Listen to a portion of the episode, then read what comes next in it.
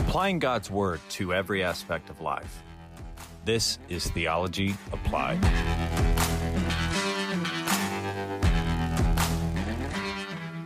All right, welcome listeners. This is Pastor Joel with another episode of Theology Applied. In this podcast, we are really doing our best by God's grace to not just take a particular doctrine or a particular text and exegete it, but to actually take the truth of God's Word and apply it to every realm of life. Faithful preaching is not coming before people of God and saying, I have an idea, or I have a concept, or I have a strategy, but it's coming before the people of God and saying, I have a text. It's not man's word, it's God's word, and then faithfully interpreting that text, not the meaning that we want to impute onto the text, but actually saying, no, this is God's word, and this is what God means by his word. But faithful ministry, faithful preaching, faithful conversations, they actually go even beyond that. There is a revelation, a text from God's word. There is an interpretation, faithful exegesis, but there's also application. And that's often where the church of God, especially in this season and our nation, tends to get offended. They don't always get offended when we say, this is what God's word means. But we certainly tend to take up an offense when we say, and in light of this, this is how you should live. This is what you should do. And so contrary to popular belief, faithful ministry, it applies to our lives, and not just to our marriages and our parenting, or to Sunday mornings as we gather as a church, but we want to see all of Christ applied through his word to all of life, to politics, to entertainment, to the marketplace, to media, to all these aspects of human society. Jesus has something to say about all of it, and his lordship is reigning over all the earth, over all things. And so we want to see that come to pass to a greater and greater degree. So that's what this podcast is all about. Today, I have the distinct pleasure and honor of introducing our guest, Desiree Maes. Desiree Maes is a covenant member, along with her husband, at Apologia Church, where the lead pastor is Jeff Durbin. James White also serves as an elder there, and she is the co-host with her brother, Zach Morgan, for a podcast called Provoked, and she's also, as a member of the church, intimately involved in their ministry called End Abortion Now, which has really chapters in local churches all over the world, and by God's grace has been instrumental in saving the lives of now thousands of unborn children. And so I'm very glad to have you, Desi, on the podcast. Thank you for coming on. Oh, thank you. It's an honor to be on the podcast. And, you know, just it's so special since you were my old pastor from San Diego. So I feel very honored and happy to do this tonight. Yeah. Praise God. In God's providence and sovereignty, I got the pleasure of being Don and Desi's training wheels, preparing them for Jeff Durbin and James White. So when they came to our church, they were coming out of a church that was a true church, not necessarily heretical, but just softer and more seeker-sensitive, and kind of the old mantra of doctrine divides, and so maybe kind of steering clear of more controversial truths. And so they came to the response, and you guys, I remember just your eyes just kind of lit up every Sunday. You just ate up the preaching of the word. And now you've gone on to bigger and better things. We love response too. Still, that church will always have a special place in our hearts. So. Yeah, me too. It's been a privilege being a part of this church. So that being said, let's go ahead and dive right in. The first question, well, I guess first I'll just kind of title our episode. So I've titled it, Abolishing Abortion, Dealing the Death Blow to the Culture of Death. We want to really, as Christians, we want to see abortion completely outlawed in our nation. It's criminal, it's cruel. It's an abomination. It's murder. And so I know that you've been very involved in this. And so I wanted to talk about how do we win as Christians? How do we win this fight? And so before we get into it, maybe if you could just give us a little bit of your testimony and how Jesus saved you personally. Okay, sure. Yeah. I grew up in a non-Christian home. I would have said that I was a Christian, though, you know, we attended church here and there. I had a very fundamental kind of understanding of what Christianity was. And I, like I said, I would have said I was a Christian, but I absolutely was not. Until my late 20s, my brother, Zach, had started a church in San Diego and asked my husband and I to attend and kind of help them set up and break down because they were renting out a space. And I always had a good relationship with my brother and my sister-in-law. And so we agreed out of like familial, you know, obligation, and because I love my brother and because I said I was a Christian. And so I thought, hey, no big deal. But I really had never heard the gospel, didn't understand the holiness of God. Yeah, I wasn't a Christian. My heart, my lips confessed to know Christ, but my heart and my mind and my soul was so far from Christ. So anyway, so we started going to my brother's church and going to Bible studies and hearing the gospel preached and going through the scriptures. And through that process, my husband and I were both saved. And I think my husband was saved first. I remember seeing a change in him first. And then I remember distinctly being in church one Sunday and my brother was preaching the gospel again. And I just felt like the fear of the Lord come over me. And I knew I'm in trouble. I'm a sinner. I need Christ. You know, I need a savior. And it was the first time for me because, like, you know, the Bible says most men proclaim their own goodness. I thought I was a pretty good person. But after the Lord opened my eyes and gave me a new heart and mind, I was able to see the things that God wants us to see and understand more clearly. And I mean, I was so not a Christian before that it's laughable to me that I even thought I was. I mean, I was so liberal and so like pro everything God hates. Now looking back, it's almost funny to see how blind I truly was. And so, yeah, that's kind of in a nutshell how I became a Christian. And then shortly after, the issue of abortion came up, and I still was kind of working through these kind of worldly ideologies that I had adopted over the years, abortion being one of them.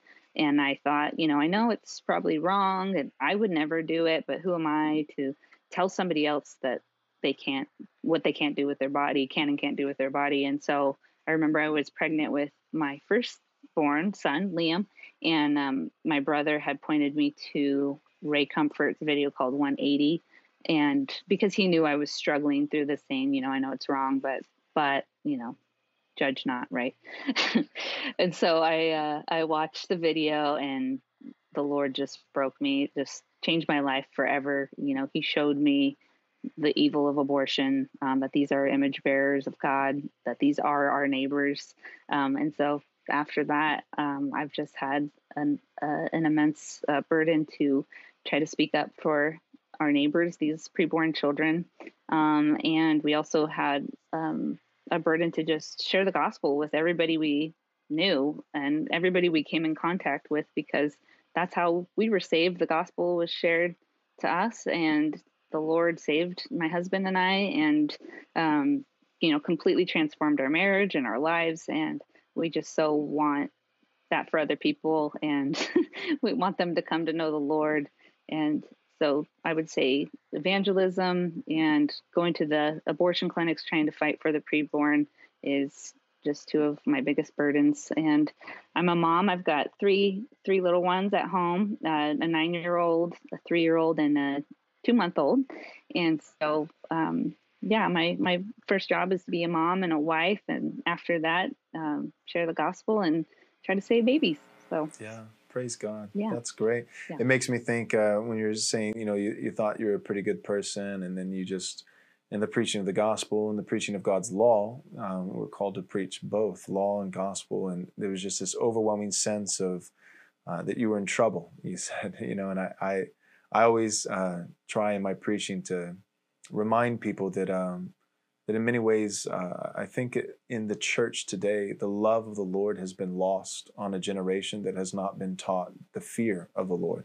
And if we don't fear God, if we don't see him as holy, and see ourselves as wretches apart from his grace, then I think a lot of times when we tell people that God is loving without the backdrop of the holiness of God, the sinfulness of men, the reaction that many people have is kind of like a, it's kind of like a nonchalant, it's almost like an assumption. Like you say, God really loves you. And they say, of course, why wouldn't he?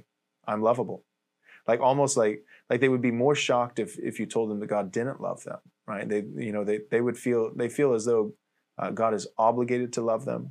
How could he not love me? It would be immoral for God to do anything less than love me. And so the love of God is really lost on a generation, I think, today of people that God's love doesn't astound the heart in the way that it should, because we have people who don't fear God. And so ultimately, we love him because he first loved us, 1 John 4:19. And so we have people who they're lacking affection for the Lord because they don't see the Lord's love for them. And they don't really, they're not wowed by the Lord's love for them because they don't properly feel a fear of the Lord, because they've missed his holiness. They've missed their sinfulness. And it's concerning. I always think of the old hymn, Amazing Grace, the second stanza that says, "'Twas grace that taught my heart to fear, and grace my fears relieved." I think we're quick to do that second half, grace my fears relieved, the grace of the gospel being preached, to people who are insecure, people who are anxious, people who are worried, like it's okay, God loves you. But the first half of that line is, "'Twas grace that taught my heart to fear." And it really is a gracious and loving thing of the Lord to reveal to us his holiness and the fact that apart from his grace, we stand condemned. And so it actually is the grace of God that first, when the true grace of the Lord comes to us, our first response is grace teaches us to fear. And then that same grace of the gospel brings us to the cross where those fears are ultimately relieved. But we can't skip the first part. And so we got a lot of people who want their fears relieved, those worldly surface fears of, identity or significance or satisfaction. They want these human fears relieved. But first they actually need to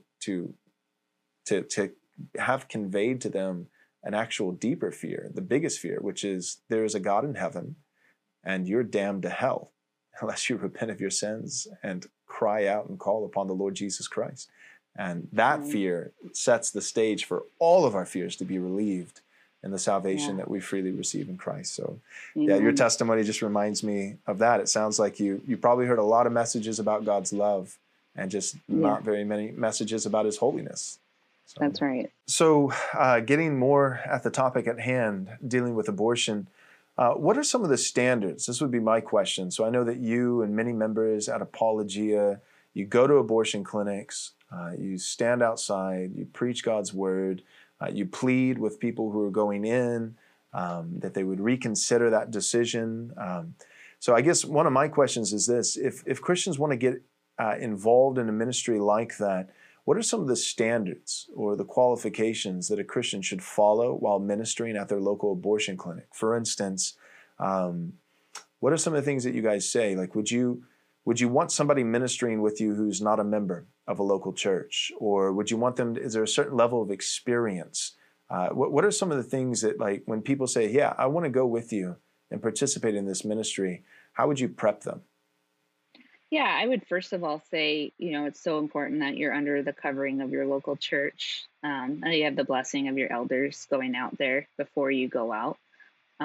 That's really important because a lot of times you will see people kind of coming out as a lone ranger, and it doesn't usually go well if there's no accountability, and that our motivation to go out before we even take one step out is that we're doing it out of love for God and love for neighbor. And that is why we're doing it. 2 children every minute are executed in our country. And so that's like 1.6 million a year, I think. Nearly 60 million since Roe.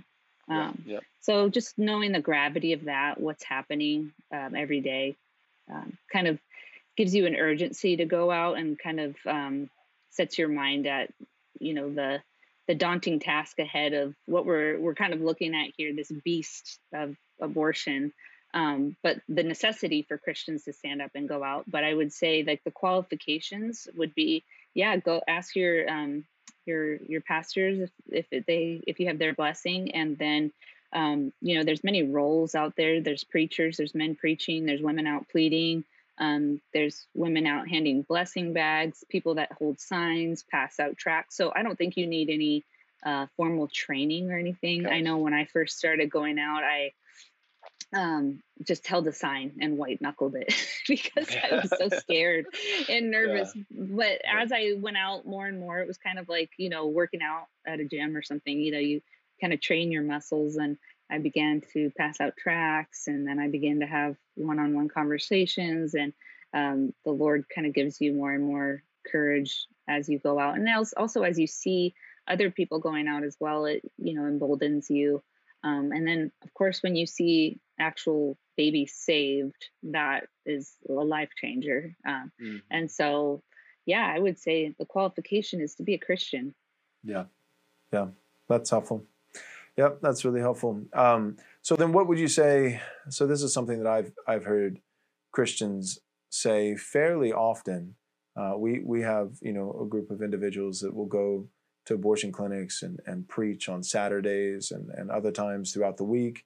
I wholeheartedly believe in street preaching. I think me and you might be talking about this on your podcast in the near future, Provoked. But I'm a big believer in riot evangelism. As I look at the book of Acts, I think that I don't see a lot of friendship evangelism or relational evangelism, this idea that, you have to earn a right to preach the gospel to someone. I think that right is already ours in Christ Jesus. And ultimately, the right is that we've been loved by God. Secondly, in return, we love God. And thirdly, because we love God, we love our neighbor, like you're saying. And we don't need our neighbor to be convinced that we love them before we love them, right? So it's like circular reasoning. It doesn't even make sense that because relational evangelism, I think a lot of what it purports is it says, you need to convince your neighbor that you love them by not loving them, because the most loving thing you could do is preach to them the truth of the Lord Jesus Christ and his saving work at Calvary. And so relational evangelism basically says you need to withhold love from your neighbor in order to convince your neighbor that you love them so that you can then begin to actually love them. And so I would just reject the whole principle on its head. That said, I believe in street preaching. I believe in riot evangelism. I believe in going in, preaching the truth, and letting the cards fall where they may. And so sometimes that means getting kicked out of a town. Sometimes that means getting thrown in prison. Whatever it might be. But a lot of people don't. They don't like that. They don't think it's loving. They don't think it's kind. So how do you respond to people like that who would say, preaching outside of an abortion clinic or holding a sign or passing out tracts or pleading with people not to murder their children? People who say that that's not loving, that doesn't look like Jesus, people would reject street preaching in general. The two things that I always hear is people say it's not loving, or if you can convince them that it's loving, I still hear people say it's not effective. So what would you say to the person who says this isn't loving, or if it is loving, I just don't see it being fruitful. I don't see it being effective. What case would you make for why Christians should minister in this way? Yeah, I mean, to say it quite bluntly and not to be rude, I would say, well, respectfully, you need to read your Bible. Yeah. Because all throughout Scripture, we see the people of God being the salt and the light of the culture around them. We see them bringing the gospel into conflict with the evil around us. Like you said, bringing the light of the gospel is the most loving thing that we can do. Real people are being murdered. People that are made in the image of, I would say to a Christian, of your God, of our God. Mm-hmm. The image of our God is being slaughtered and executed every single day. And so while it may seem abrasive to you, we need to understand the urgency of what is happening. And if you were being brought to the slaughter, if you were going to be systematic, if you were being brought into a building to be killed, I sure hope that somebody would be there to contest what was happening. Right. So it's biblical what we're doing. Of course, there are bad examples. I think sometimes people look at a bad example of street screechers or people that go out and do it in an unloving way, in an unbiblical way. But because it's done poorly doesn't mean that the act is actually wrong or biblical or unbiblical just because we have some bad examples. We look to Christ as our perfect example and not to other people. So that's what I would say. Well, that's great. Yeah, that's great. I think we want to imitate all of Christ. We want to be like Jesus. And one thing that I'm just always have to wrestle with as a pastor is there are certain aspects of Jesus that I think basically the sentiment is that Christians will say, yeah, well, I want to imitate Christ in one arena, but not another.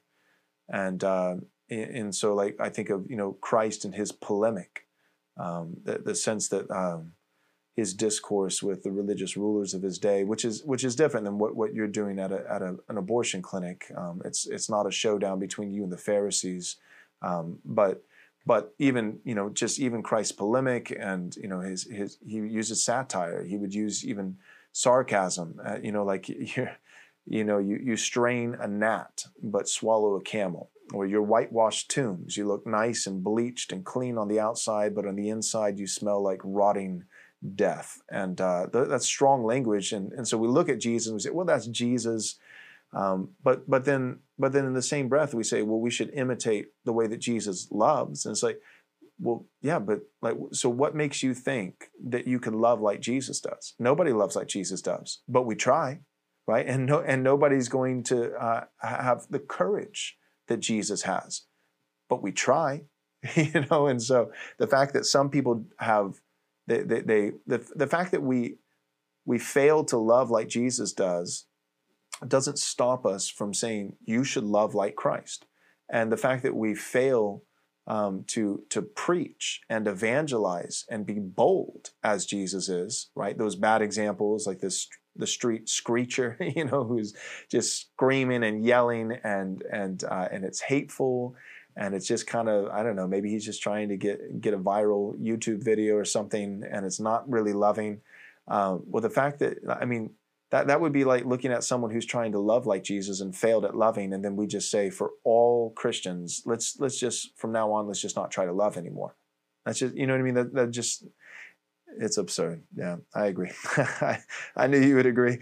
Okay, so, well, that being said, in line with abortion and kind of getting a little bit political here, that's one of the kind of the arenas that we want to apply theology to. I think that's just, it's become a no-no in the Christian world that, churches and pastors and pulpits just shouldn't deal with politics.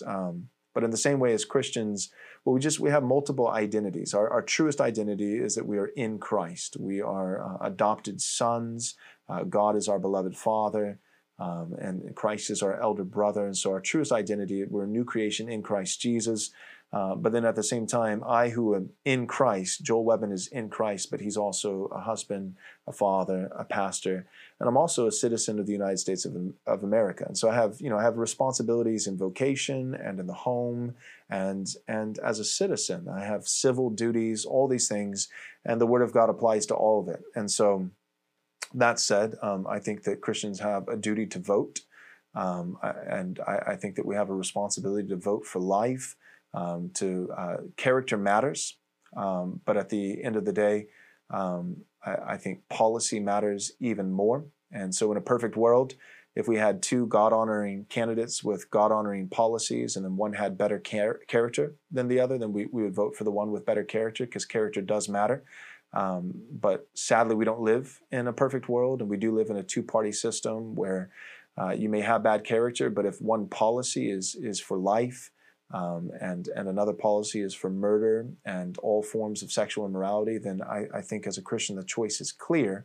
But sadly, not every Christian thinks that way. And so recently, someone that I respect and appreciate very, very much, John Piper, he recently wrote an article called Policies, Persons, and Paths to Ruin.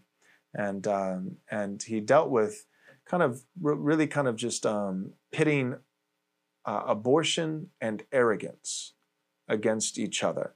and really kind of made a case, I think, for just not voting at all, or sadly, I don't think this was his intention, but I'm concerned that some Christians will look at that article and use that as an opportunity to assuage their conscience for not voting, or even voting for Biden, and voting for the Democratic Party and abortion. And so I'm just curious, at a political level, you want to go to abortion clinics, you want to preach the gospel, you want to adopt children as a church, all these different things. But at the political level, do you think, what do you think about Piper's article? Do you think that a Christian with a clear conscience could vote in this upcoming election for Biden? Or what do you think? Yeah, like you said, I have so much respect for Pastor Piper. I mean, I've followed him for years, listened to his daily devotional, been so blessed by his books. And yeah, I have so much esteem and love for John Piper, but I disagree with him on this one.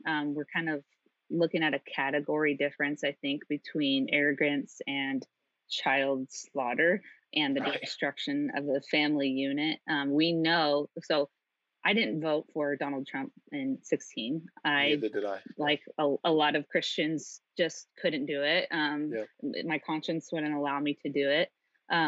But we're going into 2020, and we know that a Democrat, Biden or whoever, is going to want to usher in more child sacrifice to fight for that quote unquote right.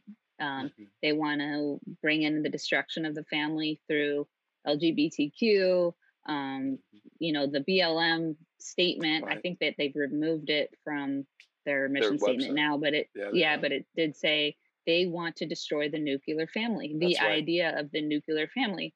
And so we know that these ideologies are going to be ushered in by a liberal president, right? Yep. Where we know Trump has his own sins, and I know the sin of pride and arrogance and adultery and whatever else is very, very important. And I'm not saying it's not egregious, but can you imagine if we were living in the times of slavery and we had two presidents that were up for the presidency, or two men up to be elected, one who was going to promote the ongoing slavery and brutality of Black people, and one that was going to fight against it.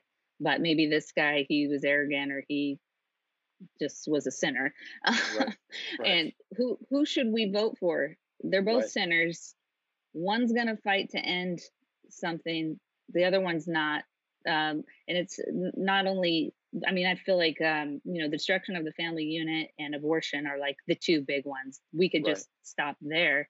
But it's also, like you said, the social Marxism, it's just socialism. Like there's just so many things that I think that if we step back and go, okay, how do we do this, God? How do we glorify you in our vote? I think we're going to go towards the person and platform that is more in line with what God wants us to do than the other. And I'm sorry, but the Democratic platform is anti-God. It's anti-Christ. And so I think that we can vote with Trump with a clear conscience, because we know he's not promoting. So I've had people say, how can you vote for a serial adulterer? Well, his platform's not promoting serial adultery. It's different. Biden's platform is promoting the murder of children. That's it. Yeah, that's a great point. Like I just think it's a false dichotomy. So I love what you said right there at the end. There's a difference in having marred character versus actually having a platform, an agenda that's pushing towards sin, that's pushing towards immorality. So to have a flawed man pushing for righteous policies, not a righteous man, not righteous character. As far as I can tell, I hope that Donald Trump's a Christian, but as far as I can tell, if I had to guess, I'd say probably not. And because one of the truest marks of a Christian is repentance. And he doesn't seem like a man who's willing to admit when he's wrong, just statements that he's made. Like, I don't ask for forgiveness. What I do instead is just don't ever do anything wrong. And so, you know, so that's not a very Christian statement. So, so none of that is to endorse the person, the man. But there's a difference in being a sinful man advocating for a righteous policy versus being, in the case of Biden, being also a sinful man, but who just looks a little more clean cut, but who's advocating for a policy of rank immorality, murder, perversion. So I think for me that the dichotomy is false in that regard. I think it's also false because it assumes that one party, or in this case, one individual person, has a monopoly on pride. And the idea that I think that's just that just fundamentally misunderstands the nature of pride. And so nobody has a monopoly on pride. When it comes to pride, we're all socialist. We share. Everybody gets a piece of pride. And so really, what you're not looking at the prideful guy versus the LGBT abortion. It's two prideful people, and there are just variations in the way that pride is expressed. One is much more, it's just a much more blatant, visible expression of pride. But even that, right? I think of, Hollywood might make a movie, for instance, where the movie's there's just the whole theme and the style of the movie is very dark, and it's filled with drugs. I think of like Breaking Bad. Right, so I didn't watch all of Breaking Bad because it was too bad, So but I watched some of the episodes and I started feeling convicted. But the point is this: at the end of a Breaking Bad episode, nobody walks away thinking, "I'd really like to start making crystal meth." Right, so like even though it's all about drugs and it's all about selling drugs and building an empire and taking over, a whole area and all this kind of stuff. Even in the name of the show, it's Breaking Bad. Like it indicates, it clearly conveys, like this is immoral, this is wrong, and the result of the lead character is that his life is utterly destroyed. So even though it contains all these different expressions and types of immorality, it doesn't glorify them. And so I think there's a difference in sin being present versus sin being glorified. And so to relate that to, Trump, when I look at his Twitter account, I don't think, man, arrogance looks good. I should try it out. Right? So when I look at his Twitter account, I think, gosh, that's so embarrassing. Why did he say that? Dear God, please, do I sound like that? I hope I don't sound like that. Those are kind of the responses that I have. Whereas Joe Biden, I think theologically, there's no way that we could, for one, this just can't even really be measured because we're dealing with someone's heart. But number two, even if we could somehow measure it, I doubt that Joe Biden is actually more humble at the level of the heart because out of the heart, not only does the mouth speak, we see that with Trump, that mouth is speaking, but out of the abundance of the heart, the hands and the feet are swift to shed blood, right? It's a prideful heart that kills 1 million babies a year. There's no such thing as a humble heart that murders children. That does not biblically exist. That's a false category. And so in order to have those policies, it assumes, from a biblical standard, it assumes pride. So I think biblically we have to look at both candidates and both parties and say, both are arrogant. And one's arrogance is much more visible expression at the level of speech. But not in a glorifying way. If anything, every Christian I talk to comes away the way I do and saying, I don't want to sound anything like that. I'm embarrassed for him. But then the other one has a sensible demeanor and a warming charm and a good smile and it actually looks So for me, I think with sin, I'm always more concerned about the sin that looks more appealing, the sin that is more subtle, and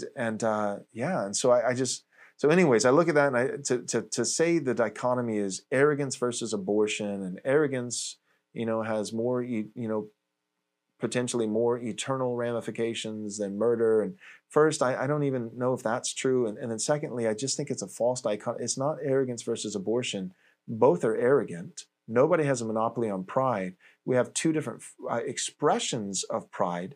One is more blatantly arrogant, but also in many ways doesn't glorify arrogance, but actually makes it look bad and unappealing. It actually, I think, works as a deterrent for Christians away from wanting to be arrogant. But then the other, I think arguably, is probably just as prideful at the level of the heart, but actually makes arrogance look good at the level of speech. And then with policy and action, it's hands and feet that are swift to shed blood, engaging in all kinds of immorality, and not just a history of adultery, but by policy, pro-adultery, pro-sexual immorality, pro-murder. And so I just don't even understand how the two can be compared. And I think my biggest concern as a Christian, as a pastor, is just... my concern is that although I think the highest I feel that you could possibly think about John Piper, I don't think he recognizes. I know John Piper's not malicious. I know that his intentions aren't wrong or immoral, but I think that there is just, to me, it's just another example that the church historically, at least for the last few decades, has just seemed to be so ignorant and weak on politics and the implications and I'm concerned that there would be a lot of Christians, because there's so much influence with a man like John Piper. I'm concerned that there would be a lot of Christians, not that necessarily will vote for Biden, but who are going to go out and who are going to try to vote for life, not a Twitter account, but policy and life, but who now have been given an excuse, have had their consciences assuaged to do nothing. And I think that's, I don't know. What do you think? Do you think that's a fair assessment? I do. I really like the way you explained all that. And we have to fight this beast with everything we've got. Obviously, yeah. You and I agree that abortion is going to be ended by the gospel being preached and people right. being brought from death to life, right. being able to see it for what the evil that it is.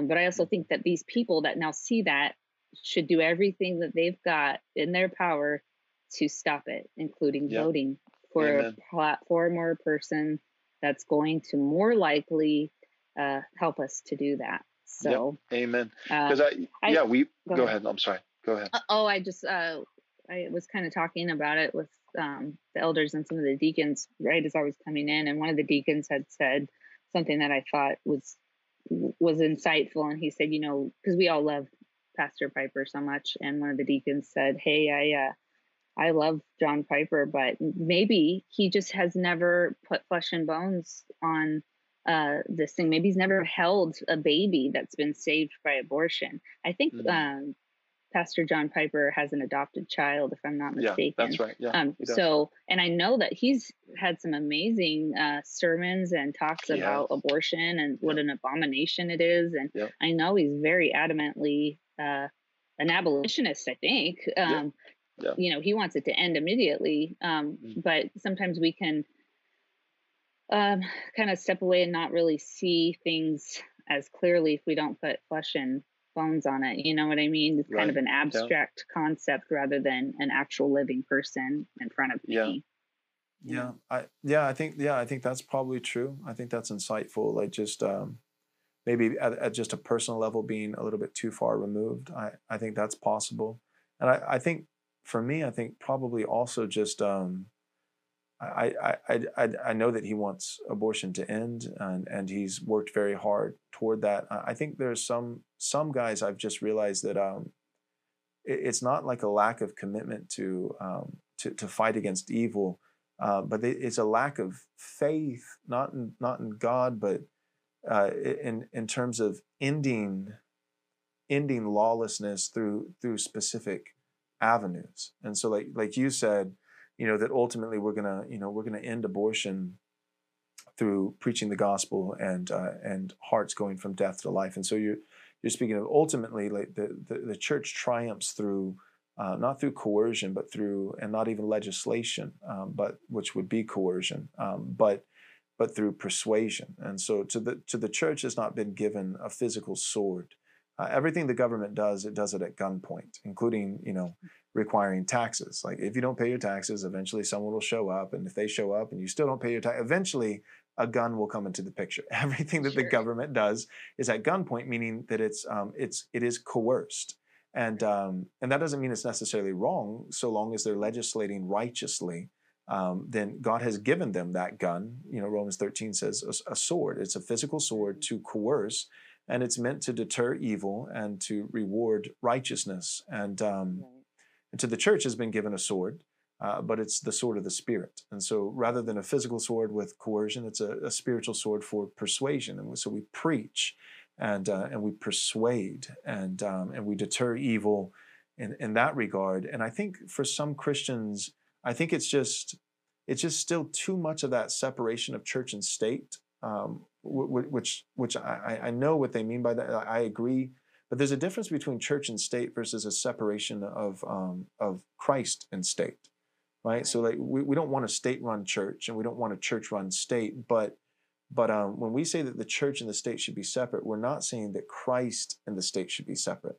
We believe that the state should be Christian, in the sense that it should legislate moral laws and morality. Ultimately, the standard for morality is God's word. So, you know, so it's either man's law or God's law. And so God's law is what should be legislated and what should be enforced. And I think a lot of Christians have they've forgotten that. So it's not that they're apathetic. It's not that they don't want to see abortion ended. I think they don't have any faith or even a theological framework for ending abortion through the state, through legislation. But like, so, you know, you know, we say like, we're going to beat abortion through regenerate hearts. And I agree with you. At the same time, I would push back just a little bit and say like, we as a nation, we've beat first degree murder outside of the children in the womb without regenerate hearts. That's true. A ton of people who are unregenerate, don't love Jesus in their heart. Romans 8, you know, 7, they're hostile towards God, not just neutral and indifferent, but hostile towards God. And yet we have by policy on the books laws that a premeditated murder, you're going to be punished. And that doesn't mean that murder doesn't happen, but we don't have a million murders, first degree murders a year. It's much smaller than that because in God's law, the number one way he deters us from evil is by giving us new hearts. But he also deters even the wicked from evil through a sword, through the threat of penalty, through coercion, and I want Christians to get that also. So I like, let's plant churches, let's make disciples, let's preach the gospel and see people converted from death to life. But let's also take the Christians we have. We don't have to win the whole nation in terms of each and every individual person being born again in order to outlaw abortion. Those Christians who are Christians, let's go to abortion clinics. Let's cry out, but let's run for office. We need Christians in the civil magistrate and fighting for. And I think that we've taken the whole realm of politics, the whole realm of civil magistrate and government officials, and we've just kind of, I don't know if we've demonized it, but I think we've made it vain and empty and insignificant. Whereas like every young man I talk to, if he's serious about Jesus, he wants to be a pastor. Whereas like and that was me. But now I really want to encourage young men, if they're serious about Jesus, to also consider running for local office. And because we really do have the ability, a Christian in the state, in the church is one thing. We preach, we persuade, but a Christian, those multiple identities, you know, you're in Christ first and foremost, but then a husband and a father. And, well, if your vocation is that you're a senator who is a Christian following Christ, then to you actually has been given a sword to legislate through coercion righteousness and life. And I think I'm not saying Roe versus Wade is going to be overturned tomorrow, but man, God continues to give us what we need rather than what we deserve. I don't know why some of the things are happening that are happening right now. We don't deserve it as a nation. But God is being so merciful right now. And I just feel like we have an opportunity, and I think we need to seize it on every front, on the church planting, preaching front, on the civil magistrate, run for office front, on the November 3rd, get off your butt and go vote front, on every front. Oh, absolutely. And so, And going back to what you said, we see it all the time. We see non-believers fighting for things that you would think only believers would, look at all the Catholics that are out, fighting to end abortion. So anyways, that's a perfect example. And I always say, when people say can Catholics be Christian? I always say, absolutely. Despite Catholicism, but not because of it, so there are plenty of Christian Catholics, but the reason why they're Christian Catholics is because Christian Catholics are bad Catholics. If they were good Catholics, they wouldn't be Christian because they would follow Catholic doctrine, whiwhich absolutely, opposes. Yeah. Go ahead. And then we'll be out just handing out, gospel tracts sometimes. And it's the funniest thing happens. A non-believer will be mocking us or scoffing, and what do? They get our tracts and they go and pass them out. Other people hey, look at this. It's so funny in a mocking way, but God will use the wicked for his own purposes. So that's funny. I totally agree. That happens? Oh yeah. It's happened more than once where they'll grab and then they'll show their friends and they'll say, hey, did you see this? And suddenly they're distributing tracts. Wow. They're not doing it in a way, their heart isn't in the right place, but they're still handing that gospel tract over to somebody else to read. So. Wow. That's exactly what the Apostle Paul says, when he says some people, while he was imprisoned, there are people who are preaching, and he says, and their exclusive motive is to mock me. They're it's almost like they're preaching the gospel sarcastically, but it's funny. Paul says, but whether by false motives or true, I praise God that Christ is being preached. And if they were preaching, if these were people who were preaching a false Christ, Paul wouldn't be thanking God.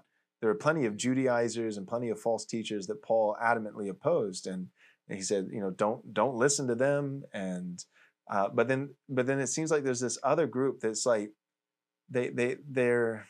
they have the right message, but the wrong motive, and Paul thanks God for that. And so it's funny that.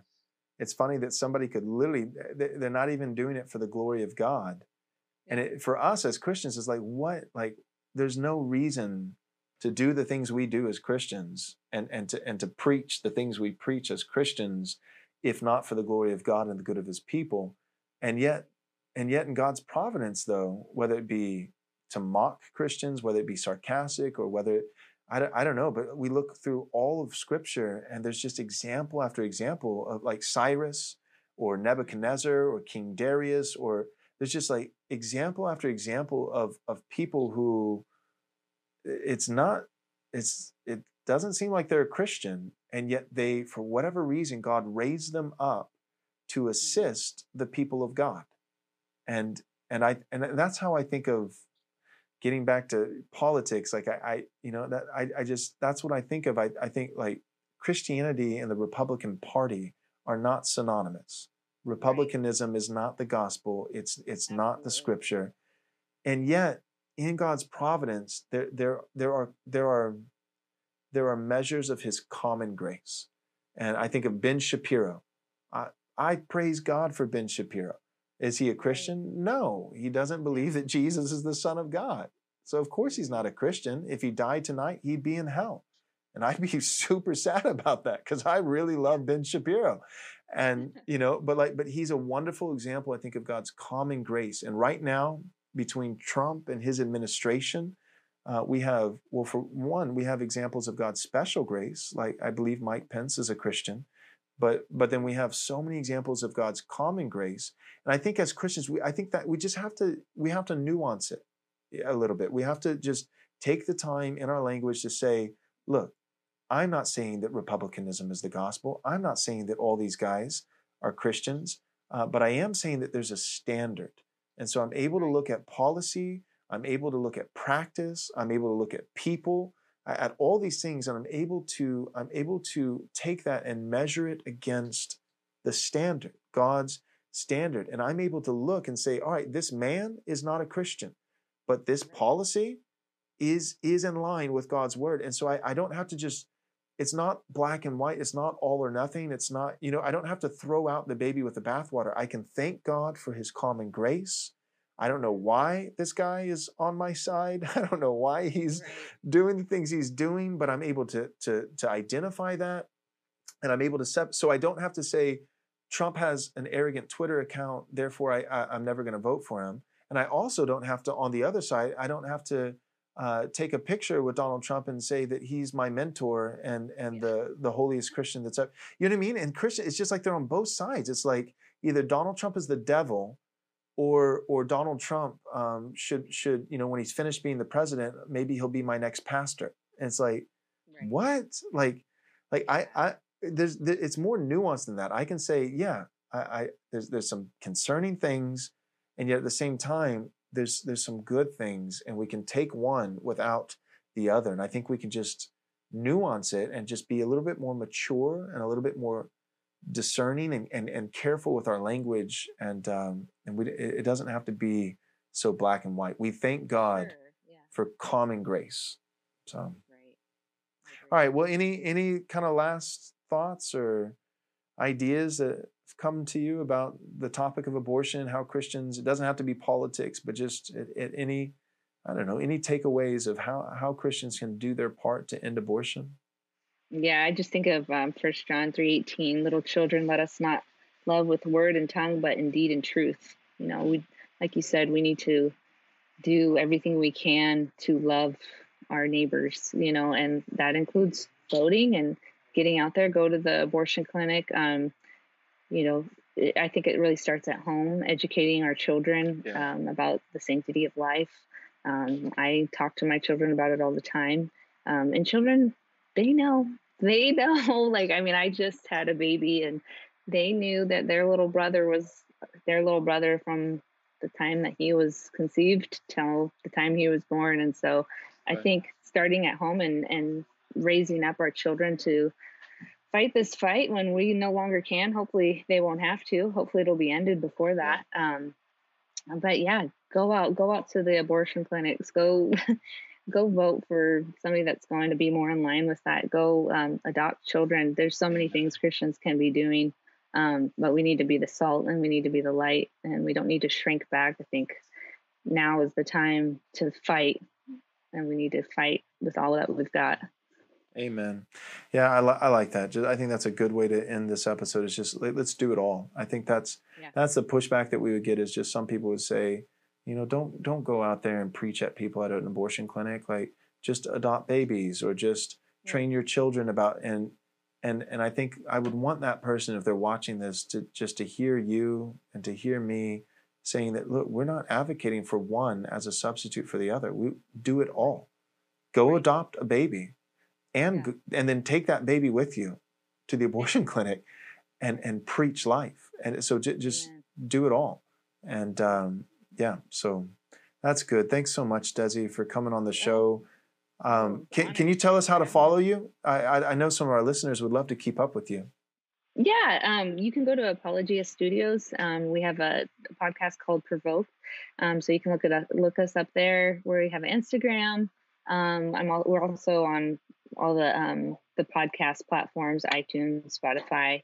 You can, if you want to learn how you and your church can get more involved in the fight, you can go to End Abortion Now and get free resources and training. There's a ton of good, amazing content on there on how to get started in doing abortion mill ministry. And we've had churches all actually across the world that have joined and we've lost count of how many babies have been saved through End Abortion Now. So if that's something that you and your church are interested in doing, then yeah, go to endabortionnow.com and you can learn more. Praise God. That's great. All right. So for our responders, if you're not a responder, that's our club members. We encourage you to become a responder, help support Right Response Ministries and getting the gospel and biblical resources in people's hands as a supplement to the local church. It's a great help to us and as kind of a gift to you. For our club members, we have our bonus reel. And so Desi's going to stay on for a little after hours conversation. And so just to whet your appetite, our bonus question that me and Desi will be talking about is, what did you think about Jeff Durbin's sermon at the Fight, Laugh, Feast Conference and some of the backlash that it's received? And so I was actually there in person at the Fight, Laugh, Feast Conference, heard the sermon. Spoiler alert, I thought it was fantastic. And so, but some people don't really like it. And Desi is, you know, Jeff is her pastor and her husband's a deacon there at Apologia Church. And so I was going to pick her brain and see what she thought. So thanks for tuning in. And if you're not a responder, become a responder and check out our bonus edition as me and Desi talk a little bit about Jeff Durbin and the Fight, Laugh, Feast Conference. Thanks.